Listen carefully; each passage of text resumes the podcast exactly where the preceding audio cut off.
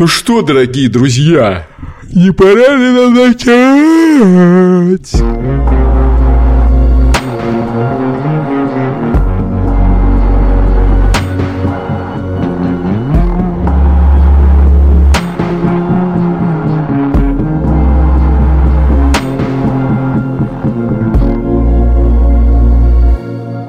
Привет!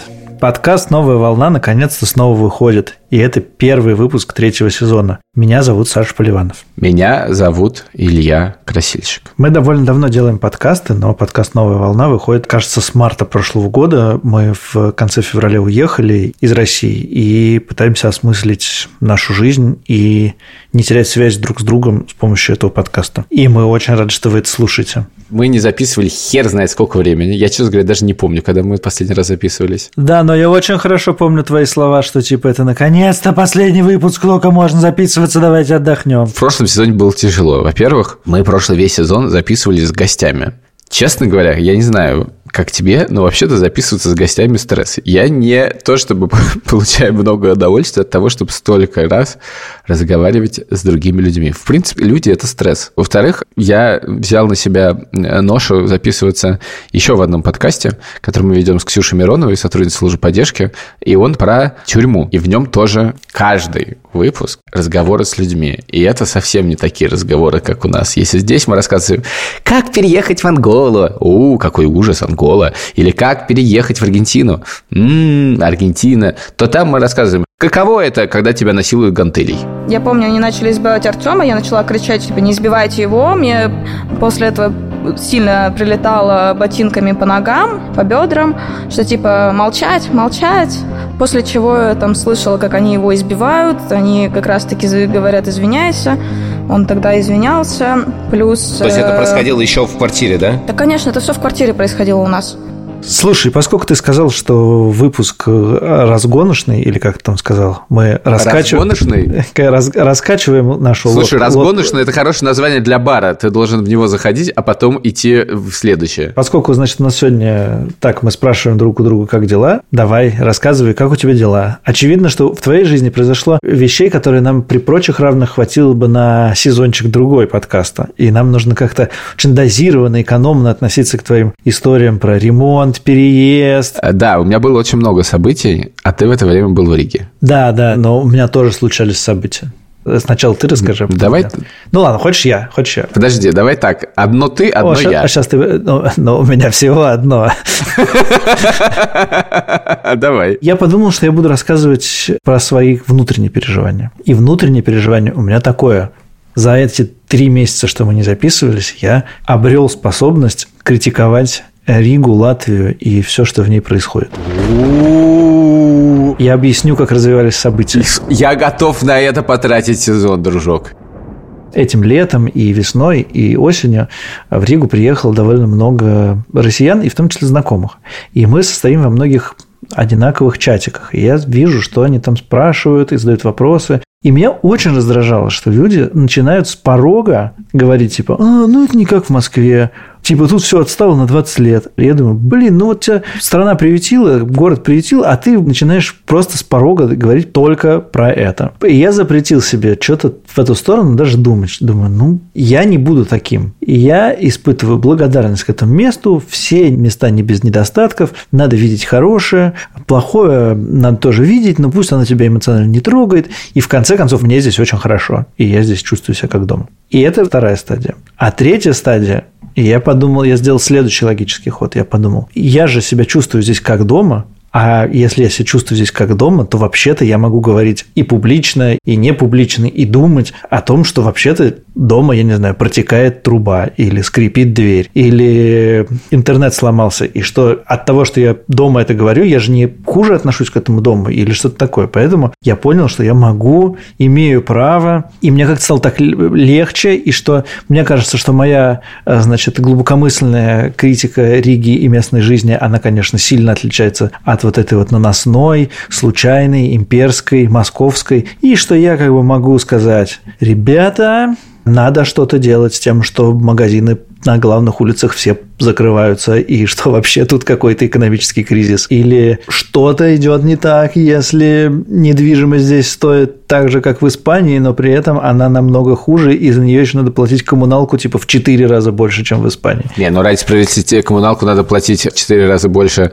чем в Испании, потому что в Испании примерно в 4 раза теплее. Ну, Тут можно про климат, конечно, поговорить, но это нас никуда не уведет. я даже как-то позволил себе участвовать вот этой вот внутрибалтийской дискуссии. Короче, тут такая тема, что все на соседей говорят, что типа у них жить лучше. В Риге говорят, что лучше жить в Вильнюсе, в Вильнюсе лучше, говорят, что лучше жить в Риге, в Таллине говорят, что лучше жить в Риге и так далее. В Таллине говорят, что лучше жить в Риге. Да, да, удивительным образом такое есть. How that even possible? Наверное, южнее, климат лучше. И я съездил в Вильнюс, и мне в Вильнюсе очень понравилось, и я стал тоже думать, come on, как так получается, что Вильнюс за последнее время стал более населенным, более живым, более каким-то современным городом, чем Рига? Как это получается? У вас же даже моря нету. Надо слезать с морской иглы, потому что, я считаю. Тут недавно в Балтийском море какой-то грузовой траулер, который что-то вез ядовитое, сбился с курса, потерялся и вообще перестал плыть, и его прибило к нам.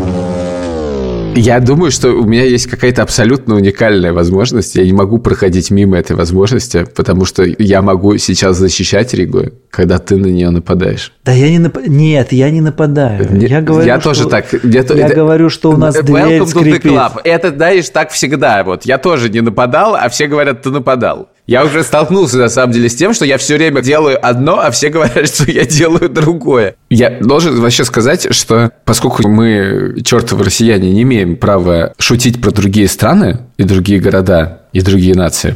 Я согласен с этим абсолютно, но я себя реально все это время чувствую, как в сериале «Друзья» есть серия про то, что Чендлеру запретили шутить. И он такой всю серию пытается сдерживаться, ему видно, что ему очень плохо, но в конце серии... Да, то есть не то, что запретили, там, типа, он должен заплатить, типа, я не помню, 100 баксов, если, если пошутит.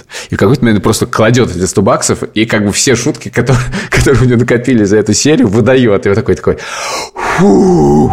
Я не знаю, мне кажется, так нельзя делать. Ригу я нежно люблю. Ты сказал ключевую вещь. Ты чувствуешь себя там как дома. Но с другой стороны, я просто хочу, на всякий случай, чтобы вы не обвинили Сашу в имперской позиции, хочу сказать, я не уверен, что это Саша защищает, но пусть э, все карты на стол. У Саши постоянно вид на жительство в Латвии, и не потому, что ему там разрешили работать, что-то все, а потому что Сашина жена Таня получила постоянное жительство как потомок латышей, которые жили в Латвии до 1939 года, до советской оккупации. Также я считаю, что я могу что угодно говорить про государство Израиль, но у меня более как бы железобетонная позиция, потому что я гражданин. Хотя и, про- и в этот момент говорят, ах, вам вот дали гражданство, и вы вот тут такие критикуете. У нас же без четкого, так сказать, тайминга сегодня выпуск. У нас Поэтому- разгоночная. Поэтому я хочу рассказать лирическое отступление такое. На первой своей работе, в которой я работал, ну, серьезной, не подработки какой-то, в издании газеты «Ру» был начальник отдела, который выпивал. И он и,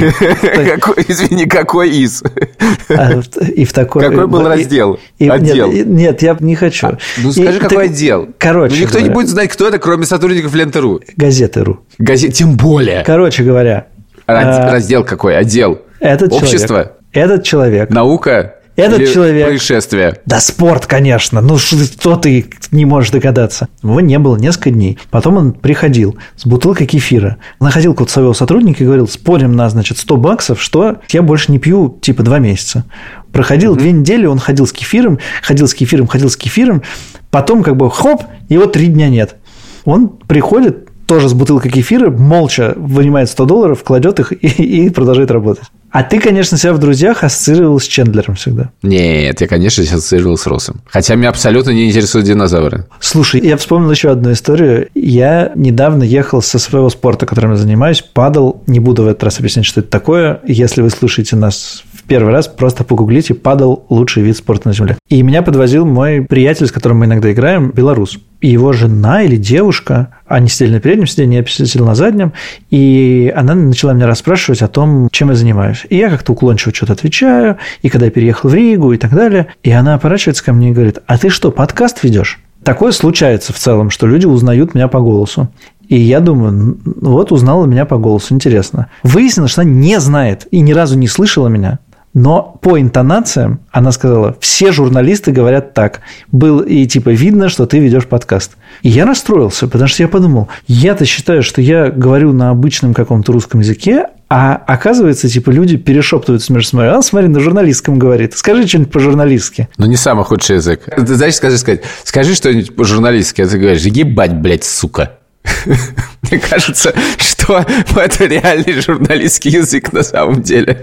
Вот он, а, блядь, ебаный, блядь, пиздец. Вот это журналистский язык. А, да-да, вы явно подкаст ведете. Ага. Короче, я не понимаю. Я говорю нормально. Я говорю, как, как думаю. Вот как я говорю. Ты пьяный, что ли? Я хочу сказать, во-первых, что я очень давно не слышал вот этих разговоров, как в Москве все удобно, а тут неудобно. Точнее, конечно, их слышал, но они скорее, это, знаешь, такой мемчик, который тогда произносится, но всерьез я этого мало слышал. Во многом, наверное, потому, что все-таки тот год уже я прожил в Грузии, где с сервисами все вообще-то очень-очень-очень-очень неплохо. Хотя должен сказать, что вчера была смешная история. Один наш общий друг в одном из чатиков написал просто, ну, у меня нет сладкого. Закажите мне какого-нибудь сладкого. Можно в лавке. Ну так, просто так, поныть. И Соня говорит, закажи ему сладкого. И я буквально открываю приложение а, Яндекс Лавка и заказываю ему, значит, еды. И она приезжает через реально минут 10. И звонит курьер мне, видимо, на какой-то латвийский номер. Мне буквально в розыск звонит, значит, московский курьер. Вот, и говорит, куда идти? Я говорю, там указан номер телефона. Потом мне курьер опять перезванивает, говорит, там какой-то мужик, он говорит, что он ничего не заказывал. Так все закончилось хорошо? Человек получил сладкое? Все закончилось замечательно. Он поел свои, да, я ему малинки даже заказал шоколад из лавки. Для меня это просто какой-то, знаешь, такой сигнал из прошлого. То есть, как бы я уже по этому поводу ничего не чувствую, это абсолютно в какой-то другой реальности, но вот так вот случилось. У меня вот это столкновение с реальностью такое. Родственнику в России нужно купить подарок на день рождения или Новый год. Как бы что ты делаешь? Идешь в Озон, да. сталкиваешься с этим огромным каталогом, в котором э, как бы легче потеряться, чем что-то найти, и что-то находишь. Я покупал кухонный нож. Как выбрать хороший кухонный нож, совершенно непонятно. Сначала я отрезал все дешевые кухонные ножи. Потом я отрезал дорогие кухонные ножи. Потом их все равно осталось так много, что я не понял... Ты отрезал одной... ножи? я, я никакого критерия выбора не нашел и просто буквально ткнул как бы в первый попавшийся и его заказал. До сих пор не знаю, хороший он или нет. Хорошо, ну вот была история Сони только что, что Соня пропустила день день рождения, нужно было срочно, значит, заказать цветы. Туда-сюда, там дорогие, тут дорогие, значит, озон. 20 минут цветы на месте. Да, ну, короче, этого всего действительно в таком виде не существует. Э, я сейчас в Берлине, тут уж совсем с этим все весело. Но меня это абсолютно не парит, потому что я, короче говоря, извините, сейчас будет пафосная фраза, но я понял, что мы столько времени занимались сервисами в России, а происходили более важные вещи, поэтому я готов разменять сервисы на какую-то более свободную жизнь. Ничего страшного в этом не вижу. У меня закончился ремонт в Грузии. Это было тяжело. Это просто был... Это отдельно стоит история. Значит, мы, кажется, мы договорились следующий выпуск потратить на наш, значит, ремонт в Грузии. Мы поженились. Что так грустно ты говоришь? Соня на фоне говорит, почему я так грустно об этом говорю. Я не грустно говорю, у меня просто такой подкастерский голос. Давай мы запишем этот выпуск с Соней и без тебя. Сонь, можешь подойти? Скажи, пожалуйста, как ты относишься к этому событию? К свадьбе? Привет, Саш. Привет. Это было потрясающее событие, полное любви, радости, счастья. Мы заказали после этого Макдональдс. Все было замечательно. Да, пошел снег в Тбилиси. Да, это было очень красиво. Было здорово. Но мне понравилось. Но это моя первая свадьба, поэтому я не знаю, может быть, у Илюши есть другое мнение на этот счет. Но это не свадьба, это роспись, как говорит Соня. Свадьба должна случиться. Да, слушай, хер, а когда знаешь, свадьба? когда, потому а что Соня на условия а Соня на условие, что во время войны мы, не, мы свадьбы не устраиваем. Опять виноват Путин. Ну, я тебе хочу сказать, что Путин вообще виноват в целом. И в частности. Это опять мы уходим абсолютно не туда. Я совершенно не хочу связывать мою свадьбу, нашу свадьбу и Путина. Если ты хочешь меня вы, вывести на разговор, чтобы я защищал Путина, то я тоже этого делать не буду. Соня очень обижается, когда я говорю про что-то мое. Моя свадьба. Я сделал ремонт в квартире. Потому что мы. И это правда. Поскольку меня несет все время, поэтому я реально все время говорю «я мы». В общем, были такие события. Еще событие было такое. Мы переехали в Берлин. И уже полторы недели тут. Но кажется, вы переехали не переехав. В смысле, вы переехали не в квартиру надолго. Разумеется, у нас квартира до апреля. Зачем же делать ремонт в Тбилиси, если не переехать из этой квартиры через месяц после того, как ты сделал ремонт? Но я хочу сказать, что у меня, вот ты сказал, что у тебя достижение, что ты можешь критиковать Ригу, а у меня достижение такое. Я впервые сделал ремонт в собственной квартире, а не в съемной. Почему ты? Мы! Я могу сказать, почему я. Потому что это последовательность. Я делал ремонты в съемных квартирах, а теперь ремонт в несъемной квартире. Если я бы сказал бы, что мы сделали впервые ремонт не в съемной квартире, то это бы не соответствовало хронологии, потому что ты его не делала. Но я тебе хочу сказать, что как бы дело в том, что ремонт закончился 31 декабря, и мы про это отдельно поговорим, а свадьба была 8 января. И вот эта неделя между концом ремонта и свадьбой была критической. То есть вероятность того, чтобы событие 8 января не случилось, была довольно высокой. Скажи, разблокировалась ли у тебя чакра немецкого языка, и что-нибудь ты говоришь на нем? э, Я, я, я, я, я, я, да, да, я, я, я. Я разблокировалась, я. Ага. Ясно. Ну что же, хорошо. И на самом деле э, это для меня абсолютно поразительная штука, потому что я учил немецкий язык 10 лет. Я немножко эту фразу произношу уже как мантру везде. Я учил немецкий 10 лет. Но и я совершенно разучился на нем говорить, э, абсолютно разучился на нем говорить. Э, То есть я много раз был в Берлине, и каждый раз я пытался что-то сказать, меня ничего не получалось. Вот, и я два раза сходил к преподавателю, и просто два раза по полтора часа поговорил по-немецки, и у меня открылась некоторые чакры, я действительно нормально, ну, нормально, это очень кривой язык, но как-то в бытовом общении совершенно справляюсь. Правда, при Соне я перестал говорить на немецком языке, потому что, когда два человека говорят по немецкому языке перед третьим человеком, который не говорит по-немецки, это буквально, как бы, где больше двух говорят не по-немецки. Моя преподавательница сказала, что у меня уровень типа B1. Э, Я записался на курсы в Гёте-институте. Они стоят диких денег. Прошло какое-то тестирование, ответил на 35 вопросов из 70, правильно? Я не знаю, как мы будем работать и записывать подкасты, потому что со следующей недели три раза в неделю вечером по три часа я буду заниматься немецким языком, и так будет до конца апреля. Я, значит, недавно выступал на Deutsche Welle на русском языке. Они сказали, что не хочу ли я выступить на английском языке в их передаче. Потому что там есть одна и та же передача с одним и тем же названием, которая идет, я думаю, типа на 20 языках. Потому что мы выступали на русском, там был, значит, суфлер на русском, и, и я вижу, что уже закончится передача, и там уже на испанском суфлер.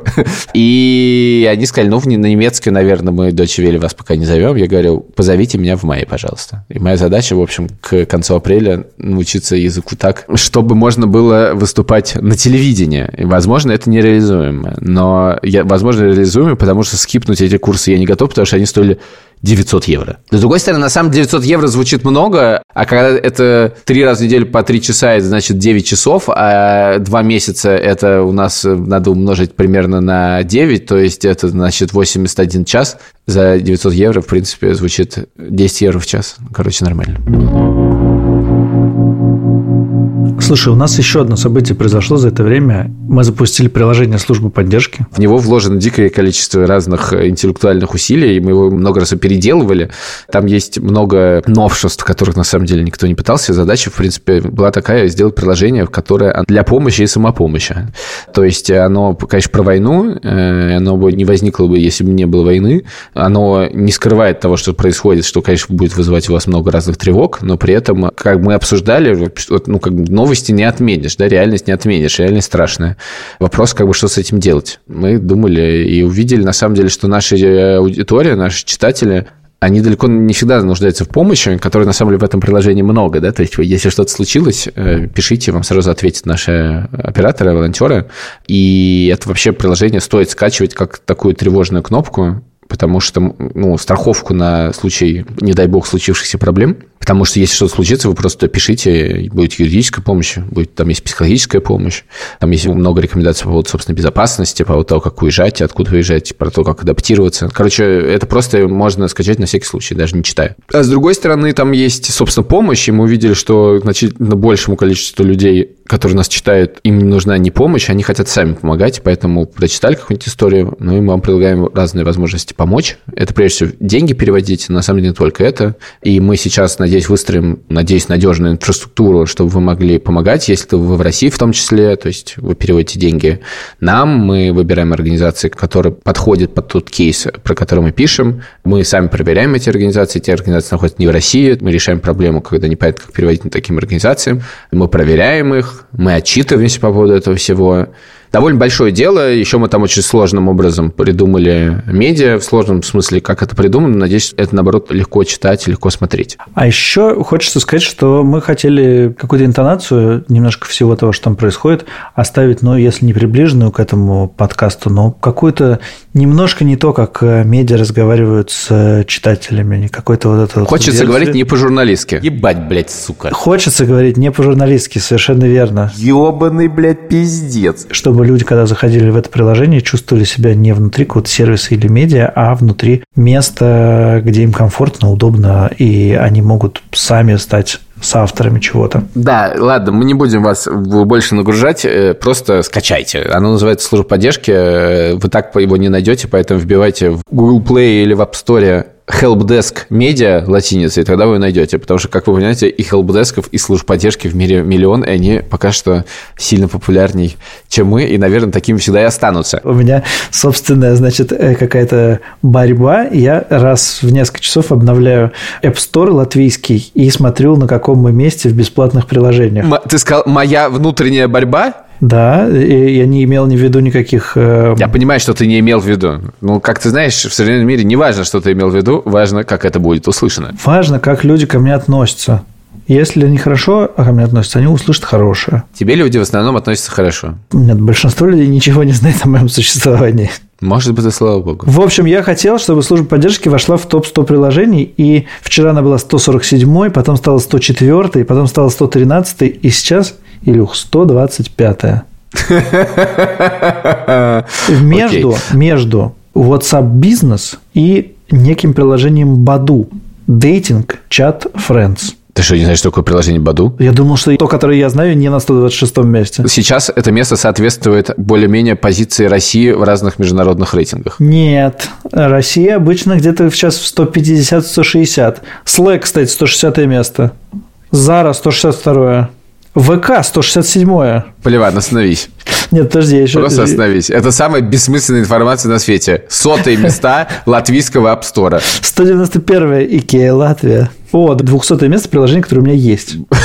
Пожалуйста, пожалуйста, ты тянешь нас в бездну, ты тянешь нас просто в траулер с ядовитыми жидкостями. Это Wizz Air Book Flights. Хорошо, это хорошо, у меня это приложение тоже есть. Я просто хотел сказать, что это всегда так происходит. Много в моей жизни было запусков, но каждый раз к этому ты оказываешься не готов. Что когда ты делаешь полгода какую-то штуку, в которую ты вложил кучу сил, кучу энергии, куча каких-то разговоров, нервов, идей и так далее, что когда она запускается, как бы уровень опустошения в душе, он какой-то феноменальный. И ты, кажется, думаешь... То есть я сегодня реально еле встал с кровати. Проблема заключается в том, что когда ты это делаешь, как будто бы это конец, а на самом деле это начало, и дальше надо работать еще усиленней, потому что как бы вот скачал тебя сколько-то в первый день, а дальше нужно, чтобы еще скачивали, еще скачивали. И ты когда, сколько бы ты ни делал какую-то штуку, когда она запускается, она начинает жить какой-то совершенно своей жизнью, и ты узнаешь что-то совершенно новое про это. А я еще даже ничего не узнал. В общем, это тяжело. Пожалуйста, посмотрите, что мы сделали. Ладно, ребята. Это был первый разгоночный. разгоночный выпуск подкаста «Новая волна». У нас есть телеграм-канал, вы наверняка его знаете, но вдруг вы отписались от него. Это он называется а, новая волна ПФ.